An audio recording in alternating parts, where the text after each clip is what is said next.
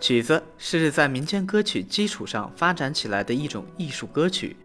北宋的大官僚晏殊、欧阳修、范仲淹、王安石、苏轼以及宫廷大声府乐官周邦彦等都是著名词家。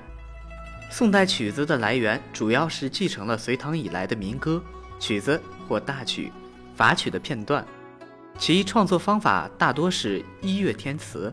填词时不仅可以在歌词方面做减字或偷声的变化。而且可以在原曲牌的基础上，采用摊破和泛调等手法形成新的变体。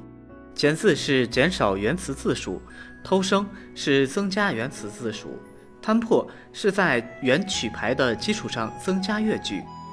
泛调是把属于不同曲牌的乐句连接起来，形成一个新的曲牌。